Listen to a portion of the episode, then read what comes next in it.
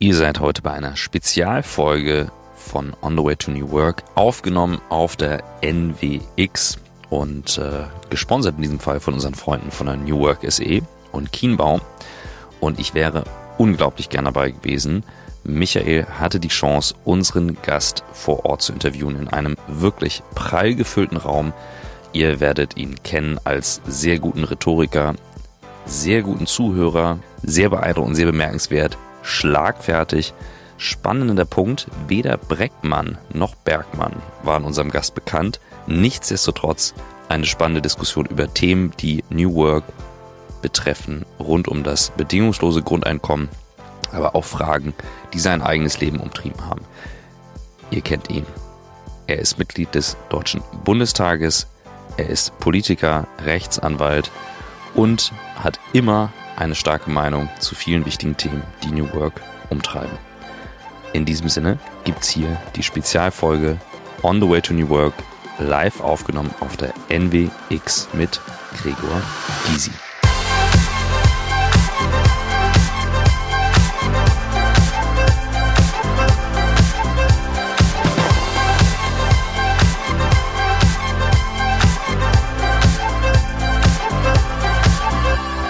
Bevor ich jetzt anfange, klären wir beide nochmal, ob wir diese Dudes-Regel, die hier im Haus äh, angerichtet wurde, ob wir die machen wollen oder nicht. Ähm, ja. Ist okay? Na, völlig. Wunderbar. Lieber Gregor, dann heiße ich dich. Ich muss ja mit dir nicht Brüderschaft. Nee, das ist ein Tagesdu. Das, das, ist nur ein Tagesdu und den Rest entscheiden wir später. Da gibt es wieder andere hier, mit denen ich das gerne mache. Genau. Das lassen wir ausfallen. Wir haben, schon ein paar, wir haben schon ein paar schöne Erlebnisse gehabt. Ich bin vorhin hier so rumgelaufen hier mit so einer schluffigen Tasche, die hing hier irgendwie so raus und dann kam er an, hat das mal ganz nett rausgeholt, dass ich ordentlich aussehe, damit ich hier nicht gleich einen schlechten Eindruck mache. Ja, ich muss mich ja immer um alles kümmern. Und dann hatte ich die Idee, ich sage, okay, wenn wir dann hier sitzen, dann nehme ich ihm die Karte ab, weil wenn man auf der Bühne sitzt, sieht man besser aus ohne Karte, aber er hatte sich schon ab. Also er hat keine Chance, mich zu revanchieren.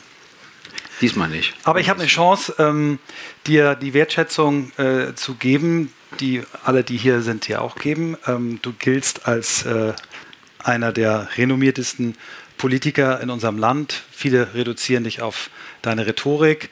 Du selber ja auch mit deinem neuen Buch. Nein, du reduzierst dich nicht drauf, aber du hast in deinem neuen Buch darüber gesprochen. Aber warum du heute hier eingeladen bist und warum wir uns so freuen, dich hier zu haben, hat eben mit deiner gesamten Lebensgeschichte zu tun. Und die hat eine große Bandbreite. Ich fange mal nur an mit dem Facharbeiter für Rinderzucht, der du mal warst. Du bist Rechtsanwalt, hast seit 1971 die Zulassung und dann uns allen bekannt als Politiker, sowohl auf Landes- oder man würde wahrscheinlich sagen Stadtebene, aber was ja wie Land ist in Berlin.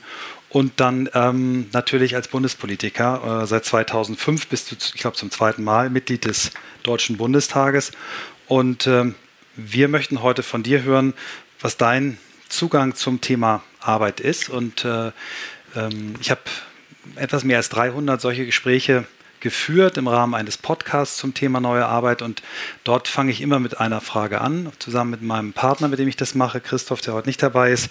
Und die Frage lautet immer, wie bist du der Mensch geworden, der du heute bist? Ich glaube durch die Zeugung meiner Eltern. Das ist die beste, kürzeste und präziseste Antwort, die wir bekommen haben. Ähm, was passierte danach? also an die ersten Tage erinnere ich mich nicht mehr, aber äh, ich bin mal gefragt worden, in welchem Land ich geboren wurde und da habe ich gesagt, weiß ich nicht, weil meine Eltern wohnten im amerikanischen Sektor von Berlin.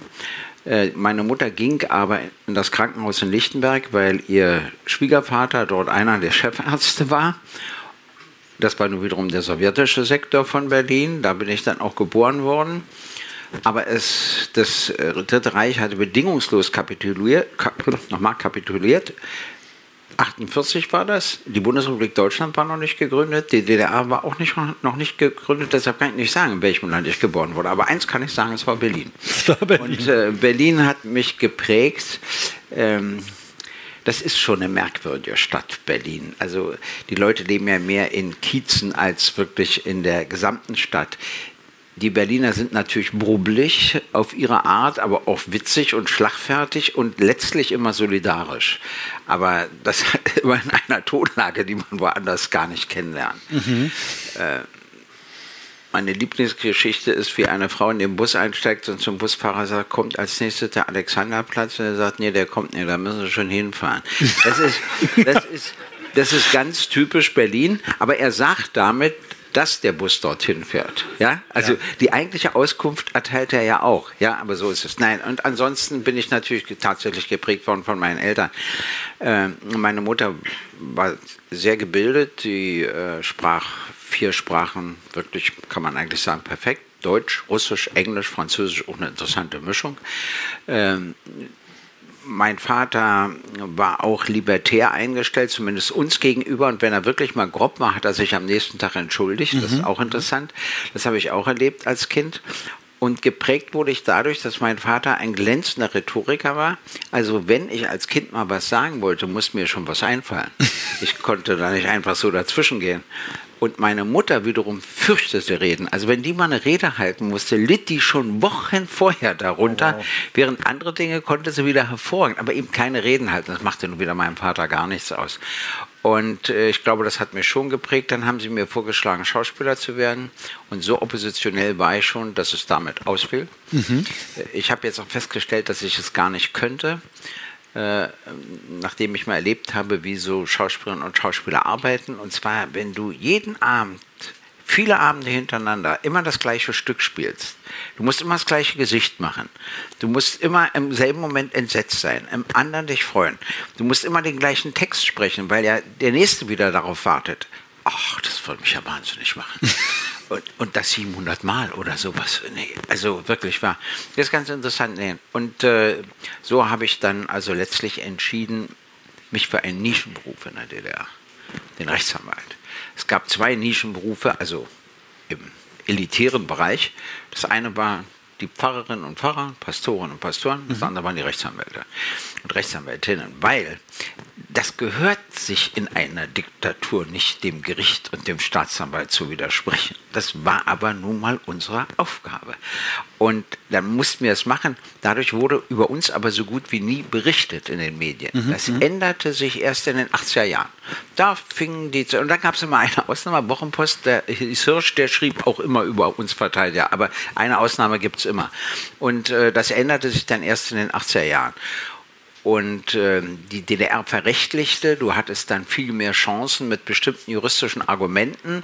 Dann machte der Beruf auch sehr viel mehr Spaß. Allerdings mit einer Ausnahme, wenn es um politische Machtfragen oder vermeintlich um politische Machtfragen ging, dann äh, entschied das irgendwo im Hintergrund die Partei. Da konntest du deine Argumente dir sonst wohin stecken. Aber trotzdem brauchten die Leute ja Begleitung. Nicht? Mhm. das habe ich dann ja immer gemacht. Und bei denen habe ich dann immer wiederum versucht, mit der Abteilung Staats- und Recht des ZK der SED zu sprechen, denn ich konnte ja für sie nur eine politische Lösung herbeiführen. Also für Habemann wurden dann alle Maßnahmen gegen ihn eingestellt, er konnte sich wieder frei bewegen, aber es hat immer für eine Arbeit gekostet, aber nicht eine juristische. Das war eine politische Arbeit. Nur heute denken viele, ich habe überwiegend politische Strafsachen, das ist natürlich Quatsch. Das war weit unter 5 Prozent. Ich habe Mörder verteidigt, Räuber verteidigt, habe auch Frauen verteidigt, selbstverständlich, wenn die Gab es auch, auch mordende Frauen? Gab es auch mordende ja, Frauen? Ja, ja, ja, gibt es selten, aber es kommt vor. Und ähm, dann habe ich natürlich viele Ehescheidungen gemacht. Ich habe auch Zivilrecht gemacht und ich habe Arbeitsrecht gemacht. Dazu muss man allerdings eins wissen: In der DDR gab es insgesamt 600 Rechtsanwälte. Die habe ich heute am Kuda mit einer Straße. Also wir haben ja inzwischen so eine Anwaltsschwemme. Davon konnte da ja überhaupt keine Rede sein. Und von den 600 machten nur 300 Strafrecht. Deshalb musstest du jede und jeden verteidigen. Es sei denn, du hattest wirklich einen persönlichen Ausschließungsgrund. Äh, was heute überhaupt nicht mehr der Fall ist. Äh, die gibt es reichlich. Also ich habe Leute verteidigt in der DDR, die ich heute ganz bestimmt nie verteidigen mhm, würde. Mhm, mh. Und wie, wie ist die, die, der Weg weitergegangen? Dann vom, das ist in deinem letzten Satz vielleicht schon versteckt eingebaut, dass es eben äh, immer auch um politische Fra oder oft um politische Fragestellungen geht. Ist dann das Interesse an der Politik dort gewachsen oder wie ist das Nein, gekommen? nein. Äh, mein Vater war ja Politiker, meine Mutter war auch politisch tätig und ich äh, merkte ja, unter welchen Zwängen und Drücken sich dann. Nein, habe ich gesagt, das tust du dir nicht an. Also das war für mich eine klare Entscheidung. Erst als die Wende kam, als plötzlich Politik wirklich verändern konnte und du das auch noch selbst machen konntest, das war die Zeit, in der ich dann in die Politik geraten bin, wobei einer, der eine Rezension über meine Autobiografie geschrieben hat, ein Leben ist zu wenig, zu Recht festgestellt hat, in meinem Leben war abgesehen von einer Ausnahme alles zufällig. Wirklich. Äh, die einzige Ausnahme war Rechtsanwalt zu werden. Das okay. habe ich entschieden, konnte ich aber nicht sagen, als ich begann, Jura zu studieren. Und, und zwar, da kamen zwei Schauspielerinnen zu mir und sagten, äh, wir machen da ein Forum am Deutschen Theater in Berlin. Äh, sind Sie bereit, da hinzukommen und Fragen zu den Übergriffen der Polizei bei den De Demonstrationen zu beantworten? Hm? Hm? Ja, mache ich. Bin ich hingekommen, dachte ich, sitze da so in einem Podium, wo noch acht andere sitzen und wenn mal eine juristische Frage kommt, beantworte ich sie. Aber nee, ich stand ganz alleine auf der Bühne. Dann musste ich aus dem Stegreif eine Rede halten, habe ich ja gemacht. Und da war ein Satz dabei, der hatte dann wieder Konsequenzen. Ich habe gesagt, das Einzige, was ich nicht verstehe, alle diese Demonstrationen und Kundgebungen sind formalrechtlich gesehen illegal.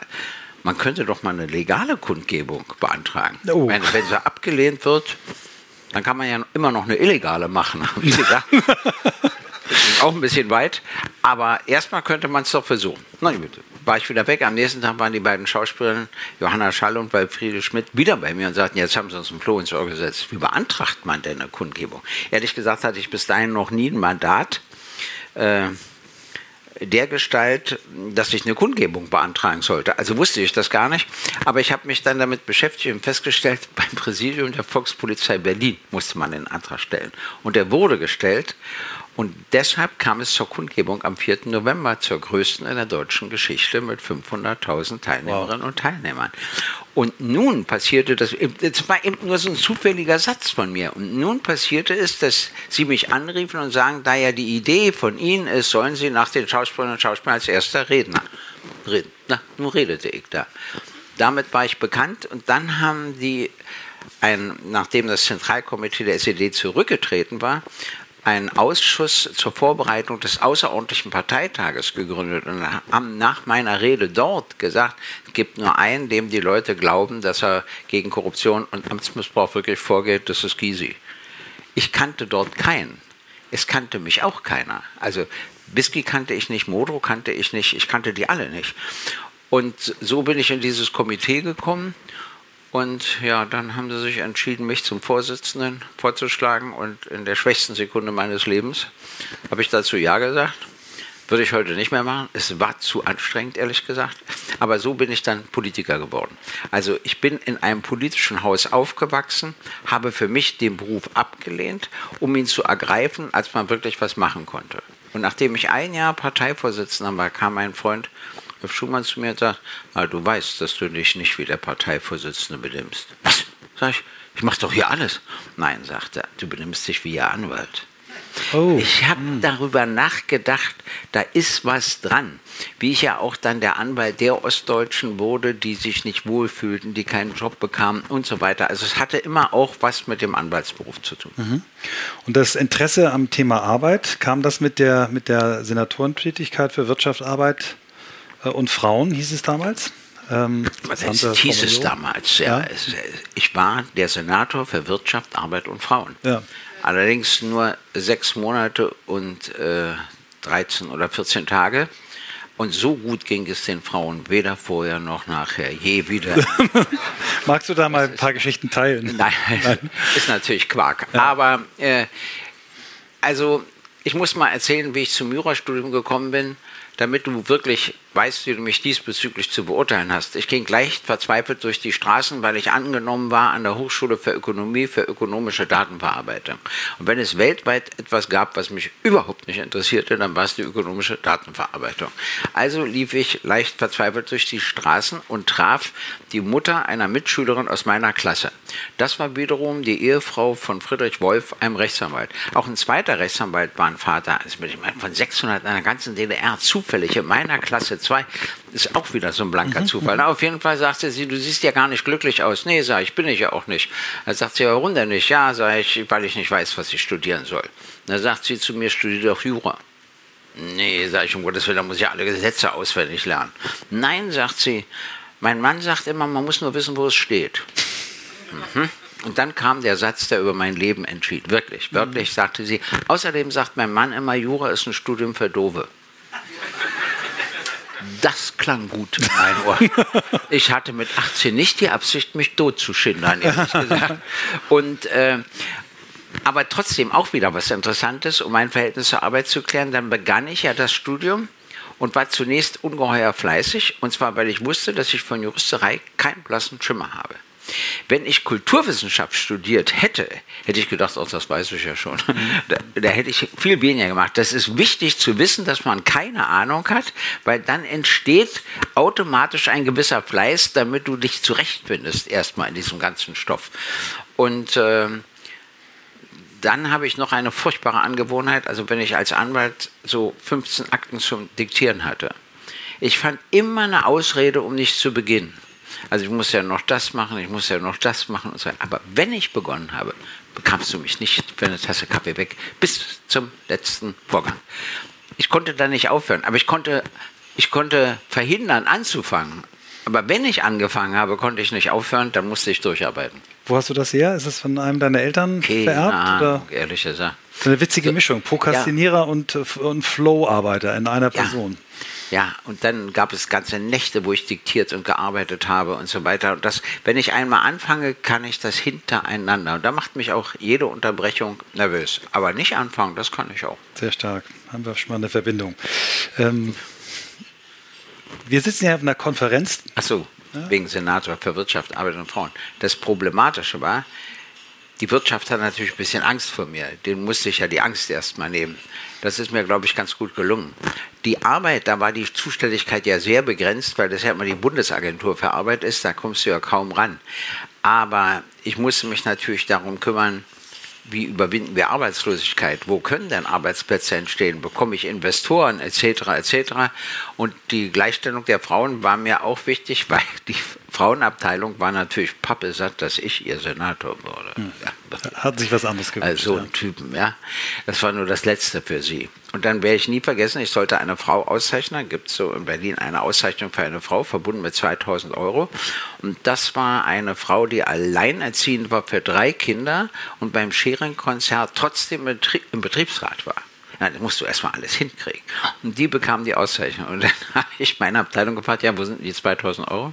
Haben die gesagt, Senatsverwaltung nicht hier. Hm, gut, also ich zur Senatsverwaltung, nee, nee, sagen die, ist die Frauenabteilung zuständig. Ich wieder zur Frauenabteilung, sagen die, haben gesagt, sie sind zuständig. Dann sagt die auch, wissen Sie was, nehmen Sie doch aus Ihrem Privatgeld. Das fand ich schon, das schon ne, also das war die ganze Haltung. Und dann habe ich eine Rede gehalten, der große Saal im Roten Haus war sowas von voll. Und zwar waren auch ganz viele Frauen da, die mich nicht ausstehen konnten.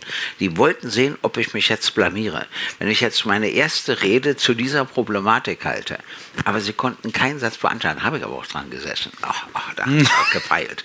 Äh, wirklich. Und dann äh, ging es um den Haushalt. Und bei dem Haushalt wurden fast überall 10 Prozent eingespart. Aber dann hatte ich ewig verhandelt mit Sarrazin, der war ja der Finanzsenator, oh. über eine Milliarde für Wirtschaft. Dann äh, ging es für Arbeit, ging es auch um mehrere hundert Millionen und so. Und dann kam der Haushalt der Frauen. Die Abteilungsleiter wechselten immer, aber ich blieb ja die ganze Zeit da sitzen. Und das waren 15 Millionen. 15? 15. Und da sagte er zu mir, äh, die 1,5 äh, Millionen ist doch völlig klar, dass wir die hier auch absetzen. Da sage ich, sagen Sie mal, das ist nicht mal witzig. Sie glauben doch nicht im Ernst, dass ich hier Senator äh, für Frauen werde und das Erste, was ich mache, ist, dass ich zig Projekte streiche. Wir haben jetzt gerade über Milliarden diskutiert. Diese 1,5 Millionen sind so lächerlich, das kommt nicht in Frage. Dann hat er ein schlaues Argument. Dann sagt er zu mir, aber wenn wir gar nicht kürzen, wissen alle, dass nur nicht gekürzt wird, weil ein Mann Frauensenator geworden ist. Und dann haben wir uns auf 150.000 geeinigt. Das kostete ein Projekt, übrigens in der Ukraine. Und da habe ich noch höllisch Ärger gekriegt. Aber alles anders Geld. Und da saß die Abteilungsleiterin neben mir und war erstaunt. Die hatte nämlich schon im Kopf für 1,5 Millionen gekürzt und äh, war richtig glücklich. Und dann passierte eine zweite Sache, dass ich im Senat war und der regierende Bürgermeister sprach mich an und sagte, die Filmförderung ist ja aus Versehen zweimal überwiesen worden. Hm? Ja, ich weiß. Ja, sagt er, du musst dann natürlich einmal zurückzahlen. Kann ich nicht. Wieso nicht? Dann sage ich, ich habe doch das erste internationale Frauenhaus in Berlin eröffnet. Was glaubst du denn, wovon ich das bezahlt habe? sagt er zu mir, das ist nicht dein Ernst. Das ist eine Fehlbuchung und die wird korrigiert. Ich meine, er hatte ja recht im Unterschied zu mir. Aber ich habe gesagt, du hast mir nicht zugehört. Weißt du was, dann machen wir das so, dann gehst du mit Sacherzähl Pressekonferenz, ich besorge euch die Schlüssel, dann könnt ihr die ausländischen Frauen und Kinder alle rausschmeißen, die können ja dann erfrieren. Da kommt ja bald der Winter. So ging das hin und her. Und dann sagt er, wenn du die Hälfte behalten kannst, gibst du dann Ruhe. Ja, dachte ich. Weil ich wusste, die andere Hälfte kriege ich noch zusammen. Ja. Und das habe ich der Abteilungsleiterin erzählt. Und dann staunte sie. Habe ich gesagt, ich habe noch was festgestellt. Ich wurde ja überall, musste ich immer hinzugezogen werden, wenn leitende Posten vergeben wurden. Und ich musste mal die Frage stellen, warum keine Frau? Wie viele Bewerbungen von Frauen gab es? Waren sie nicht gleich geeignet? Etc. etc. Und wenn du mir so eine Aufgabe gibst, mache ich das ja auch. Und das war interessant. Da habe ich zu ihr gesagt, wissen Sie was? Ich habe jetzt, man sagt doch häufig, wird doch der Satz geprägt, Frauen seien zickig bei, in irgendwelchen Situationen. Und ich habe festgestellt, sie haben auch gar keine andere Chance. Ich kann mit jedem Wirtschaftsargument kommen, bei Wobei immer, ohne Schwierigkeiten. Bei Arbeit immer und bei Frauen keine Chance. Ich muss zickig werden. Das ist die einzige Chance, wo ich was erreichen kann. Da habe ich gemerkt, wir Männer haben das verursacht, dass die Frauen so reagieren müssen, um irgendwelche Dinge erreichen zu Um können. überhaupt gehört zu werden. Und Ja, zu werden. das war nicht spannend. Und als ich dann ausschied, kam die Abteilungsleiterin und schenkte mir eine kleine Holzziege. Ist das nicht süß? Ja. Da habe ich mich wahnsinnig gefreut. Sehr schön. ich finde das mal einen Zwischenapplaus wert hier.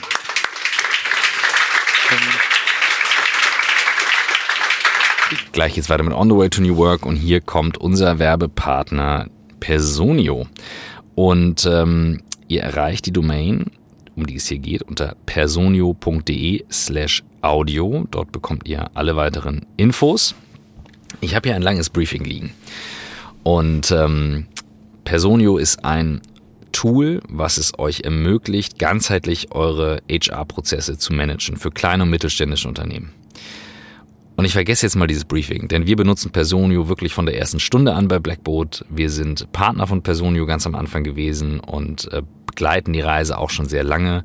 Und ich bin ein riesen Fan von dem Unternehmen. Wir hatten auch den Gründer Hanno mit im Podcast ganz am Anfang. Und ich kann aus eigener Erfahrung sagen, es hat uns unglaublich viel Zeit und Nerven gespart.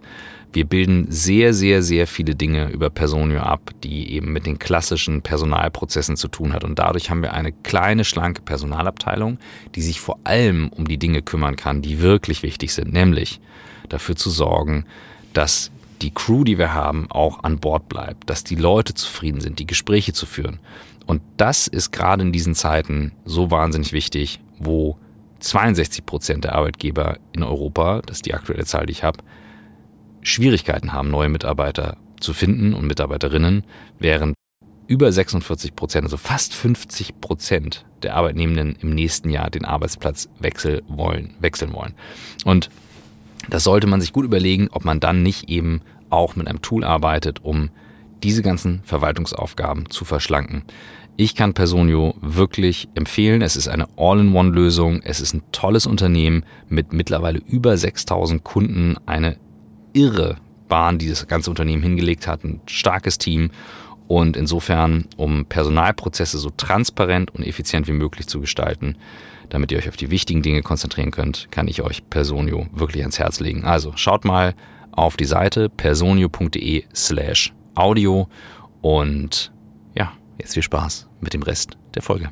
Ich könnte dir jetzt noch zwei Stunden zuhören, aber wir, wir sind ja, wir werden ja bezahlt dafür, dass wir über Arbeit reden. Also ich äh, muss jetzt die Kurve kriegen zum Thema Arbeit und äh, zum Thema neue Arbeit, denn das hier ist eine Konferenz zum Thema neue Arbeit. Kannst du mit dem Begriff neue Arbeit oder äh, auf Englisch New Work etwas anfangen? Was, was verbindest du damit? Also ich weiß es nicht, aber ich nehme mal an, das hat mit der ganzen Computertechnik zu tun. Das hat damit zu tun, dass man ja eigentlich von jeder Stelle der Welt aus mit dem Computer operieren und arbeiten kann, dass also der Arbeitsplatz so, wie man ihn früher kannte, durchaus wegfallen kann, etc. Nicht nur durch Homeoffice. Du kannst ja auch jeden Konzern von jeder Insel ausleiten, sodass du aus steuerlichen Gründen, die ihren Sitz immer auf einer kleinen Insel nehmen, wo keine Steuern gezahlt werden müssen, und anstatt dass wir das Steuerrecht ändern, lassen wir ihnen das durchgehen. Das steht mir übrigens bis hier. Aber abgesehen davon äh, ändert sich dadurch die Arbeit natürlich. Und äh, ich weiß nicht, irgendwie wird das auch kontrollierbar sein.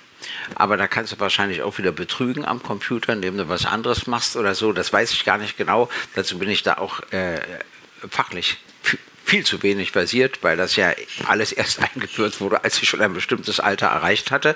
Aber selbst mein Leben hat sich dadurch natürlich verändert. Mhm. mhm. Und dadurch hat sich auch die Arbeit verändert. Hast du von dem äh, Philosophen Friedhof Bergmann mal was gehört? Nee. Ähm, erstaunlich. Anna, einer der wichtigsten Politiker in Deutschland kennt den Mann, den hier ganz viele kennen nicht. Ich erkläre dir kurz, wer das ist. Ja. Friedhof Bergmann äh, ist vor etwas mehr als 90 Jahren in äh, Sachsen geboren worden, ging dann mit seinen Eltern nach Österreich, ist dort bis zum Alter von 19 Jahren aufgewachsen und schrieb dann einen Aufsatz darüber, wie, äh, in welcher Welt wir eigentlich leben wollen. Bekam einen Preis, dafür durfte er ein Jahr in die USA, blieb dann da, hatte erst sehr viele verschiedene Berufe und wurde dann irgendwann Philosoph und äh, dann auch Philosophieprofessor. Und der hat in, in, den 80er Jahren den Begriff der neuen Arbeit geprägt und auch so eine Art Bewegung äh, begründet. Und er hat damals den Sozialismus und den Kapitalismus für gescheitert erklärt und hat gesagt, wir müssen etwas Neues finden. Und das war seine Überschrift mit diesem Begriff New Work, den wir uns jetzt alle wieder geschnappt haben und den äh, viele Leute genauso definieren, wie du es gerade gemacht hast. Ähm, man muss das Gedanken die Gedankenwelt von Friedrich Bergmann nicht kennen, aber die, die, äh, die Utopie, die er hatte, die, die sollte man sich mal angucken. Der hat gesagt, ich glaube, aufgrund der technologischen Veränderung werden in Zukunft Menschen nur noch ein Drittel ihrer Zeit äh, für ein Gehalt arbeiten, also für einen Lohn. Ein Drittel ihrer Zeit werden sie Dinge selber herstellen, ob jetzt irgendwie im Garten Dinge anpflanzen oder mit dem 3D-Drucker irgendwas drucken. Und ein Drittel ihrer Zeit werden sie das tun, was sie wirklich, wirklich wollen. Das war seine Formulierung. Und Aber ich. Schlafen müssen sie auch. Die schlafen sie auch. Also es geht um die Tageszeit, genau. Hm. Und ähm, diese, diese Geschichte, dass er gesagt hat, Kapitalismus, Sozialismus gescheitert. Ähm, ich frage mich, und das würde ich dich gerne fragen, warum hat sich keine Partei dieses Thema, also insbesondere keine des vielleicht etwas linkeren Spektrums, dieses Thema Neuerfindung der Arbeit geschnappt? Warum unterhalten wir uns da immer noch über dieselben Sachen wie seit 30 Jahren? Nein, das hat mehrere Gründe. Äh, ein Grund sind die realen gesellschaftlichen Verhältnisse, die wir verändern wollen. Es gibt eben millionenfach prekäre Beschäftigung, es gibt millionenfach sehr geringe Löhne, es gibt millionenfach sehr geringe Renten. Und wenn du mit den Fragen beschäftigt bist, kommst du nicht so dazu, dich mit New Arbeit zu beschäftigen. Mhm. Äh, das ist der eine Grund. Der zweite Grund ist, dass Politik selbst wenn sie mal von jungen Leuten gemacht wurde, die wurden ja immer älter. Hm? Die ganzen jungen Grünen sind inzwischen ziemlich alt. Und äh, die Alten trauen sich an bestimmte Themen nicht so ohne weiteres heran. Verhindern aber, dass genügend junge Menschen im Bundestag sind. Mhm, mh. Den jungen Menschen im Bundestag sage ich immer acht Jahre Bundestag und dann für acht Jahre raus. Unbedingt. Was ganz anderes machen. Und dann kann man nach acht Jahren wieder zurückkommen. Machen die natürlich nicht. Und dadurch passiert Folgendes, dass sie irgendwann glauben, die Drucksachen des Bundestages spiegeln wirklich das Leben wieder. Das ist schon der erste Irrtum. Dann kommt die nächste Stufe, dass sie aussehen wie eine Drucksache. Das heißt, du verlierst ja die Beziehung zu den Realitäten und das sieht man dir schon an deinem Gesicht an äh, je länger du da. Was hast du gemacht, dass du nicht so aussiehst? Ja, weil ich so spät reingegangen bin. Okay. So du hast die acht Jahre Pause gemacht. Ich war 42. Ja, ja. Ich hatte schon 42 Jahre Pause. Und dann habe ich dazwischen auch nochmal drei Jahre Pause gemacht. Das war auch interessant von 2002 bis 2005, weil alle gedacht haben, ich kann nicht ohne Medien. Doch, hm. ich konnte. Das ja, hat mir auch überhaupt nicht gefehlt. Das stimmt nicht. Aber war ich beruhigt über mich in gewisser mhm. Hinsicht. Nur äh, dadurch haben wir so eine komische Generation von Politikerinnen und Politikern entwickelt und erlebt, wo du ja auch nicht vor Spannung, also ganz nervös bist in der Hoffnung, da spricht mal wieder einer schnell und hält eine längere Rede oder so. Das heißt, was mir Sorgen macht, da muss sich auch die neue Arbeit Gedanken darüber machen oder diejenigen, die sich damit beschäftigen, dass 38,5 Prozent unserer erwachsenen Bevölkerung in Deutschland mit der etablierten Politik von der CSU bis einschließlich der Linken nichts am Hut haben. Gar nichts am Hut haben. Die können damit auch nichts mehr anfangen. Und da das aber die Abgeordneten nicht spüren, weil ja nur diejenigen, die zur Wahl gehen, bestimmen, wie der Bundestag zusammengesetzt sind, die anderen nicht, und auch nicht die kleinen Parteien, die dann gar nicht einziehen. Das hat alles Konsequenzen, das muss ich sagen, und das nimmt zu. Wenn dann noch der Krieg dazu kommt, bist du sowieso vollständig abgelenkt, kommst gar nicht mehr zu anderen Themen. Aber trotzdem gibt es auch Überlegungen. Und die entscheidende Überlegung ist immer die Frage, ob durch diese neue Technologie und Technik Arbeit verloren geht. Und dann sage ich immer, erstmal, eine neue Technologie führt in aller Regel auch zu neuer Arbeit. Mhm. Und dann schauen mich alle an, dann sage ich, nehme ich ein Beispiel. Erst seit der Erfindung des Telefons haben wir Telefonseelsorge. Hm. Vor, das, nicht, ne? das heißt, du, da, da, wird was Neues erfunden und dann sagst du dir, Mensch, ich kann das doch eigentlich auch so machen und so machen, etc. Und das haben wir jetzt natürlich auch. Die letzte Rechtschreibreform hat eben die Computersprache nicht beachtet. Ich hätte mit der Groß- und Kleinschreibung aufgehört. Mhm. In den meisten Sprachen wird alles klein geschrieben, außer am Satzanfang oder Eigennamen kannst du ja so ein paar Ausnahmen machen. Ähm, aber das haben sie nicht gemacht. Das heißt, da sind sie noch nicht weit genug. Sie sind zwar der Sprechweise der Bevölkerung entgegengekommen, aber haben zu wenig den Computer und dessen Folgen bedacht. Wie ja Mao Zedong, was ich auch nicht wusste, einmal versucht hat, in China lateinische Buchstaben einzuführen. Gar keine Chance. Aber jetzt beim Computer ich habe mal eine chinesische Schreibmaschine gesehen, die war 30 Meter lang. Musstest du also laufen die ganze Strecke. Das heißt, es gibt so, ich habe mir immer so solche Sachen überlege ich ja. mir dann immer, was plötzlich nicht mehr funktioniert. Und worüber ich mir Sorgen mache, ist Einsamkeit. Mhm. Ich glaube, Computer verführen zur Einsamkeit und das darf nicht passieren. Du musst mit Menschen zusammenarbeiten, mit denen du dich auch kulturell und politisch streiten kannst. Also selbst der Streit ist wichtig. Wenn du immer nur alleine vor deinem Computer sitzt, äh, das ist furchtbar. Also da muss uns was einfallen. Und letztlich sage ich, wenn wirklich Arbeit wegfällt, müssen wir eben die Arbeit gerecht verteilen. Es geht nicht, dass die einen tote Zeit haben und die anderen werden so gemobbt, dass sie es kaum noch aushalten. Also, dass wir da ein anderes Maß finden für die Belastung, so mhm. wie Bergmann es gesagt hat, also ein Drittel so, ein mhm. Drittel so, ein Drittel so, das finde ich vernünftig. Erst war ich erinnert an die Arbeiter, die streikten 1918, acht Stunden Schlaf, acht Stunden Arbeit, acht Stunden Freizeit. Die wollten auch eine Drittelung, aber des ganzen Tages. Ja, ja. ja, ja. Ähm, ich komme nochmal auf einen äh, weiteren Mann, der mit B anfängt, der heißt Rutger Breckmann, der ist ein bisschen jünger, der ist 34, ein holländischer Historiker. Der hat äh, zwei ganz tolle Bücher geschrieben. Das eine heißt Utopien für Realisten und da steht im Untertitel ähm, warum wir das bedingungslose Grundeinkommen, die 15-Stunden-Woche und offene Grenzen brauchen. Und das zweite Buch heißt im Grunde gut. Da versucht er zu erklären, dass Menschen eigentlich viel, viel besser sind äh, in der Veranlagung, als wir immer glauben. Ähm, kannst du mit äh, Themen wie bedingungslosem Grundeinkommen etwas anfangen? Und wenn ja, ja was ist deine Haltung dazu? Wird ja auch heiß in unserer Partei diskutiert. Äh, es sind eine ganze Reihe dafür und eine ganze Reihe dagegen. Äh, ich bin dagegen, will es auch gleich begründen. Nicht wegen teuer, das mhm. ist gar nicht meine Sorge. Äh, es ist natürlich nicht bedingungslos. Wenn wir in Deutschland ein bedingungsloses Grundeinkommen einführten, müssten wir auch an 1,2 Milliarden Chinesinnen und Chinesen, also irgendeine Bedingung wird es schon geben, dass man hier einen Wohnsitz hat oder so. Also, äh, aber richtig der Jurist. ja, ja. Ich, ähm, ja. Ich, aber es ist mir schon klar, worum es geht. Wissen Sie, was mein Problem ist? Ich kenne den Bundestag. Wenn wir das bedingungslose Grundeinkommen einführen, wird die gesetzliche Rentenversicherung und die gesetzliche Arbeitslosenversicherung gestrichen. Automatisch machen die hundertprozentig. Deshalb hat ja auch die FDP das Bürgergeld vorgeschlagen. Das steckt ja dahinter.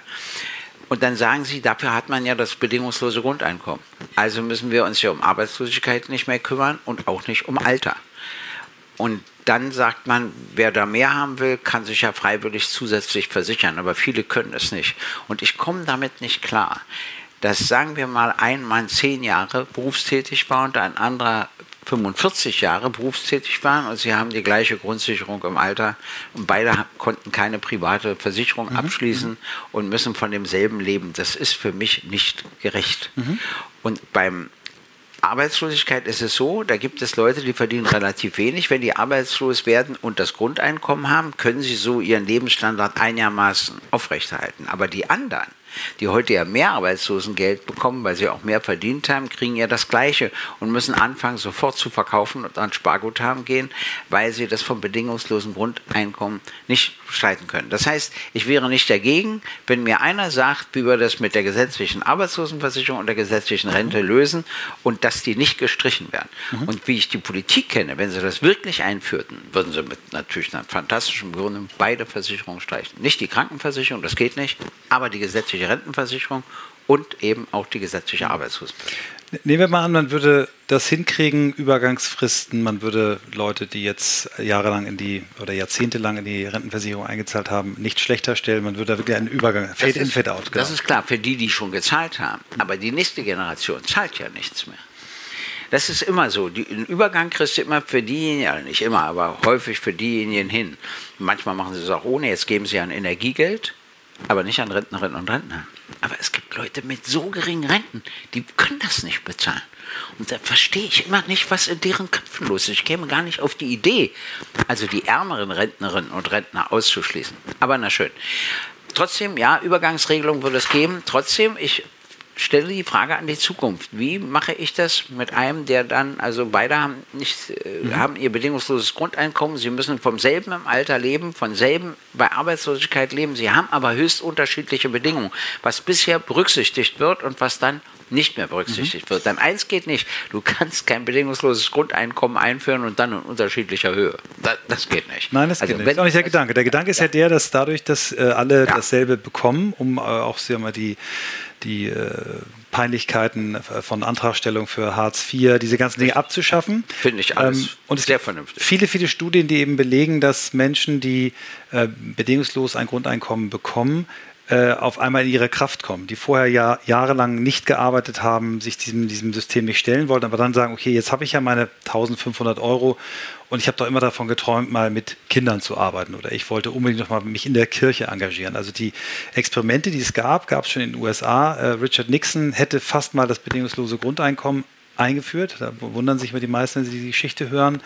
Und alle Studien sagen eigentlich, die Menschen legen sich nicht in die Hängematte, sondern sie trauen sich dann, das zu fühlen und umzusetzen, was sie eigentlich in sich haben. Glaubst du diesen Studien? Äh, ja, ja, das glaube ich. Äh, das halte ich sogar für sehr gut möglich, weil ich kenne ja auch Menschen, die plötzlich Zeit haben und dann doch keine Zeit haben, weil sie sich mit Dingen beschäftigen, mit denen sie schon immer beschäftigen wollten und dann endlich die Möglichkeit dazu bekommen. Es gibt natürlich auch faule Leute, die gar nicht machen.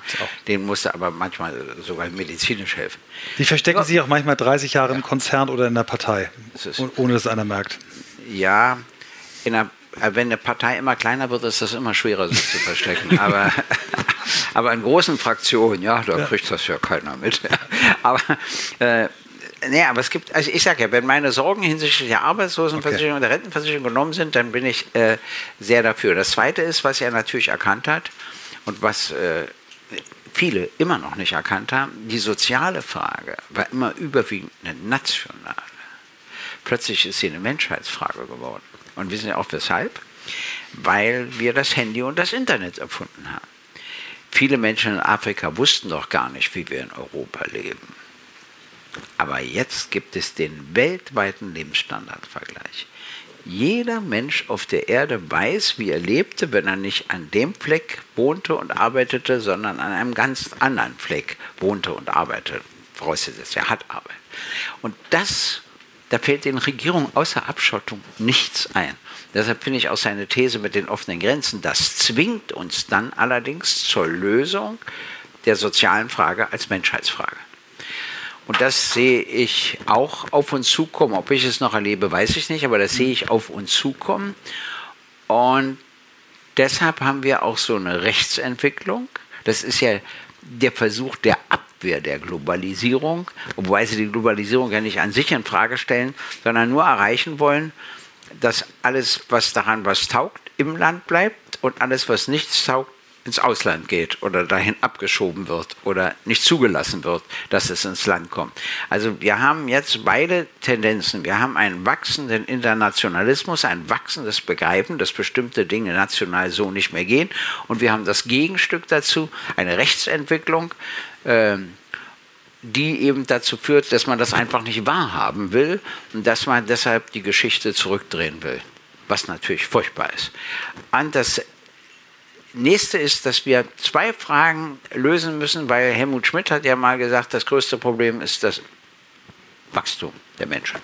Also wir waren ja mal unter einer Milliarde, dann eine Milliarde, dann dreieinhalb Milliarden, jetzt sind wir über sieben Milliarden. Irgendwann ist ja kein Platz mehr. Und ich glaube, auf dem Mars gibt es noch gar keinen Wohnungsamt. Nee. Also gut, also oh, das heißt, oh. kriegen wir nicht. Elon Musk ist noch nicht, hat es noch nicht geschafft, ist noch nicht ja, hingeflogen, kauft noch Twitter gerade. Okay. Ja. Also, was kann man machen? Zwei Sachen. Überwindung von Armut. Armut erzeugt immer viele Kinder. War übrigens auch in Deutschland so im Mittelalter. Sieben bis elf Kinder waren ja. völlig normal. Natürlich muss die katholische Kirche ihr Verhältnis zum Grundtum auch etwas ändern. Äh, überhaupt zur Verhütung, sage ich mal. Aber das ist wieder eine andere Frage. Ich glaube, dass die meisten Katholikinnen und Katholiken sich nicht danach richten. Und der dritte, der entscheidende Punkt, ist die Gleichstellung der Geschlechter. Denn es gibt noch so viele Gesellschaften, wo den Frauen gesagt wird, dein Platz ist der Herd und die Kinder. Und wenn die das akzeptieren, gibt ja leider Frauen, die das akzeptieren, dann sagen die, oh, fünf oder sechs Kinder ist mir auch egal, die erziehen sich ja untereinander etc.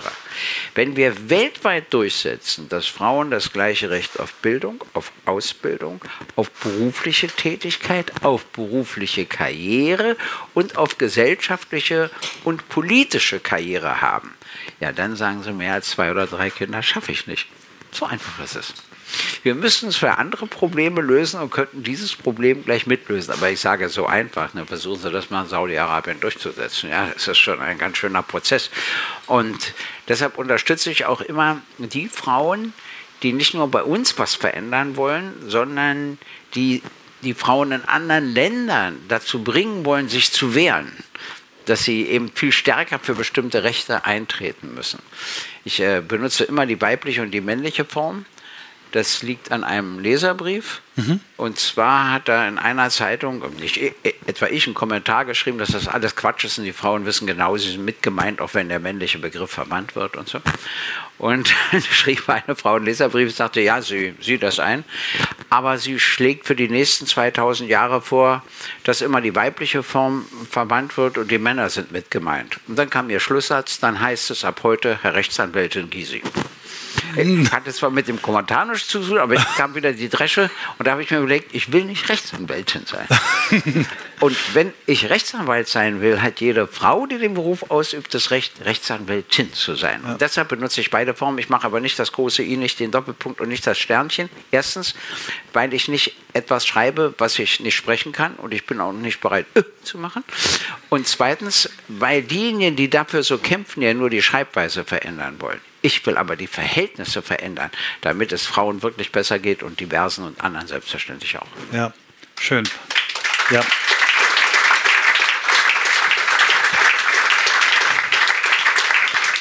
Gleich geht's weiter mit On the Way to New Work und wir haben einen Werbepartner diese Woche, der mir sehr am Herzen liegt. Es ist ein wirklich cooles Unternehmen und ein tolles Angebot. Es handelt sich um Open Up und ihr findet alle Informationen auf der Website openup.de. Open Up ist eine Plattform, die jedem Mitarbeiter im Unternehmen schnellen, einfachen und professionellen Zugang zu zertifizierten Online-Psychologen bietet. Das Ganze in 17 Sprachen und innerhalb von 24 Stunden verfügbar.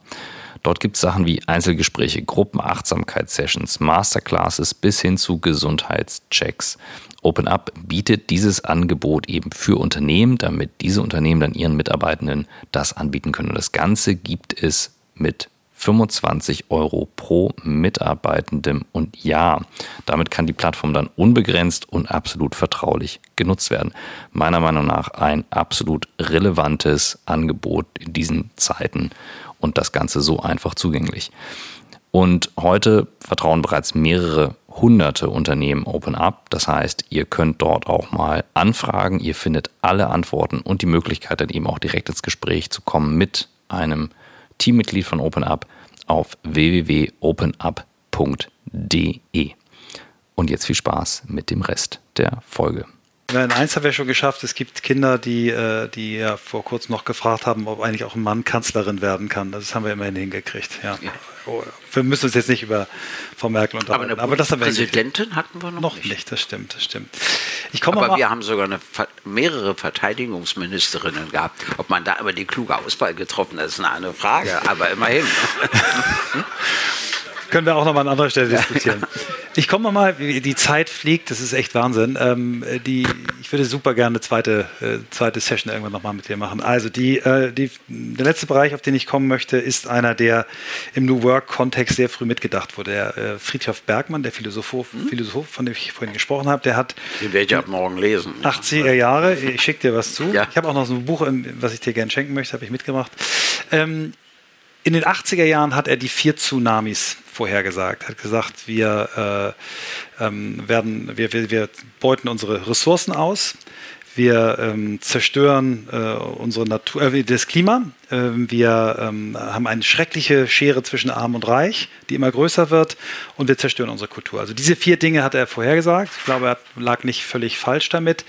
Ähm, wie stehst du zu dem Thema? Äh, Nachhaltigkeit, politisch und was, muss, was müssen Unternehmen dafür leisten? Also, äh, wir haben ja gesagt, die Grünen Generation. sind alle so alt geworden. Ja, ja, das kann man wohl sagen. Die Grüne, äh, ich sage nur die, die, die junge Generation, also Greta und so, die haben im Kern recht.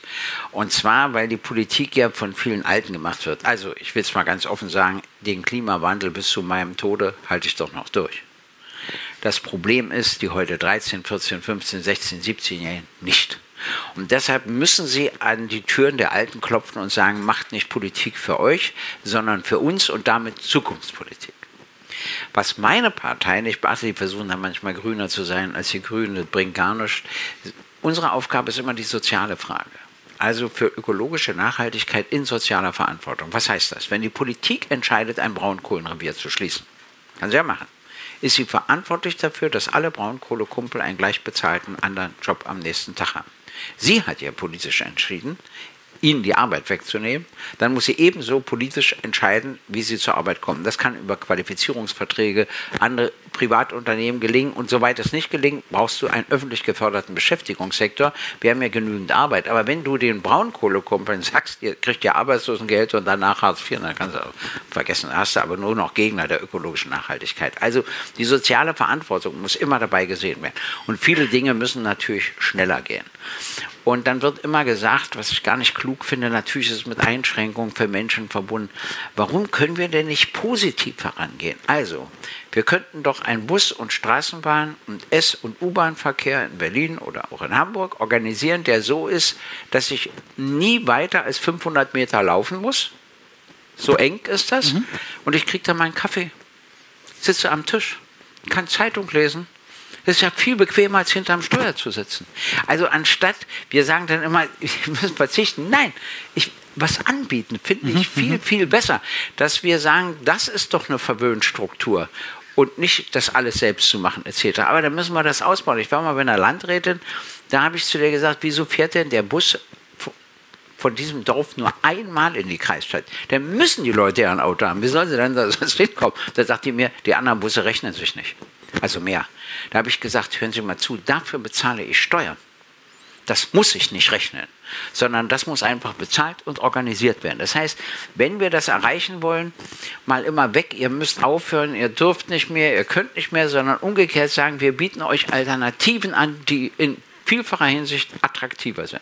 Zum Beispiel auch bei Hartz IV, also ich bin ja eher dafür eine Grundsicherung. Aber mal abgesehen davon, ich finde die Politik der Sanktionen falsch. Du kannst nicht das Existenzminimum reduzieren. Boni wäre vernünftig. Die wirklich Kranken kriegen einen Bonus und die Engagierten kriegen einen Bonus. Und die, die gesund sind und sich nicht engagieren, kriegen den Bonus nicht. Das heißt nicht immer, wir denken immer nur in Form ja, von schön. Strafen, anstatt wir mal umgekehrt in Form von Angeboten und Boni denken. Nur die Konzernchefs, die denken in der Kategorie Boni, Boni aber ja. alle anderen nicht. Ja? Das kann so nicht bleiben. Ich habe noch eine Minute und eine Frage. Wenn du heute diesen 13, 14, 15, 16, 17-Jährigen, über die du vorhin gesprochen hast, für die wir uns jetzt ändern müssen und die zu Recht an den Türen klopfen, wenn du denen einen Ratschlag zum Thema Arbeit mit auf den Weg geben würdest, was würdest du denen sagen? Also ich würde ihnen sagen, Sie dürfen nie vergessen, dass Arbeit nie immer Spaß macht. Das ist nicht erfunden. Die kann auch nerven, aber sie ist zwingend nötig für alles andere, was Sie machen wollen. Zwingend. Sie haben keinen Genuss an Kultur. Sie freuen sich nicht auf Reisen. Äh, es geht ihnen alles verloren. Sie haben keinen Streit. Furchtbar. Alles in Einsamkeit. Entsetzlich. Also sollen sie sich auf die Arbeit freuen. Und damit sie sich darauf freuen können, müssen sie sich entsprechend qualifizieren. Das gehört dazu. Und das ist die Zeit, wo man am meisten machen kann und am wenigsten Geld hat. Ich habe immer vorgeschlagen, das umzudrehen. Ich wollte immer als Student viel Geld haben, aber es ist bei mir genau umgekehrt gekommen. Da hätte ich noch viel mit anfangen können. Ja. Aber die Welt ist ja nicht dazu da, nur gerecht zu sein. Super. Ich stelle doch noch eine Frage. Was dürfen wir von dir noch erwarten in den nächsten Jahren? Was, was hast du noch für Pläne? Wie alt ist Biden? 78. Nee, also äh, du hast noch viele, viele Jahre vor. Ich bin ja erst 74, ja. also übrigens mit 73 wurde Adenauer Bundeskanzler. Ja, ist noch viel drin. Das habe ich alles noch vor mir. Nein, natürlich nicht. Nein, nat natürlich nicht. Also ich habe im Augenblick vier Berufe und muss mal sehen, mit welchem ich wann aufhöre. Ich bin nach wie vor praktizierender Rechtsanwalt. Ich bin praktizierender Politiker, sitze ja da artig immer im Außenpolitischen Ausschuss etc., war ja auch in der Ukraine und so, mache ich ja alles. Dann bin ich Autor von Büchern. Dafür habe ich einen Grund. Man kriegt im Fernsehen zur Beantwortung der Weltlage immer eine Minute und 30 Sekunden. Und nun gibt es immer mehr Politikerinnen und Politiker, die können auch nur noch in einer Minute und 30 Sekunden denken. Und ich, Einige so noch kürzer. Ja. Und ich schreibe Bücher, um mich zu testen, ob ich noch über 1,30 hinauskomme. Sehr schön. Und der vierte Beruf ist Moderator. Das mache ich äh, bei Missverstehen Sie mich richtig, bei Kisi trifft Zeitgenossen, einmal in der Distel im Kabarett, einmal im Deutschen Theater. Und da erleben Sie mich, wie Sie mich heute logischerweise nicht erlebt haben. Von der gesamten Redezeit nehme ich nie mehr als 15 bis höchstens 20 Prozent in Anspruch, weil ich neugierig bin auf meinen Gast und weil ich, wichtigste Lehre der Rhetorik, eins gelernt habe, wenn ich zuhören kann, kann auch nicht sprechen. Vielen, vielen Dank, Gregor Gysi.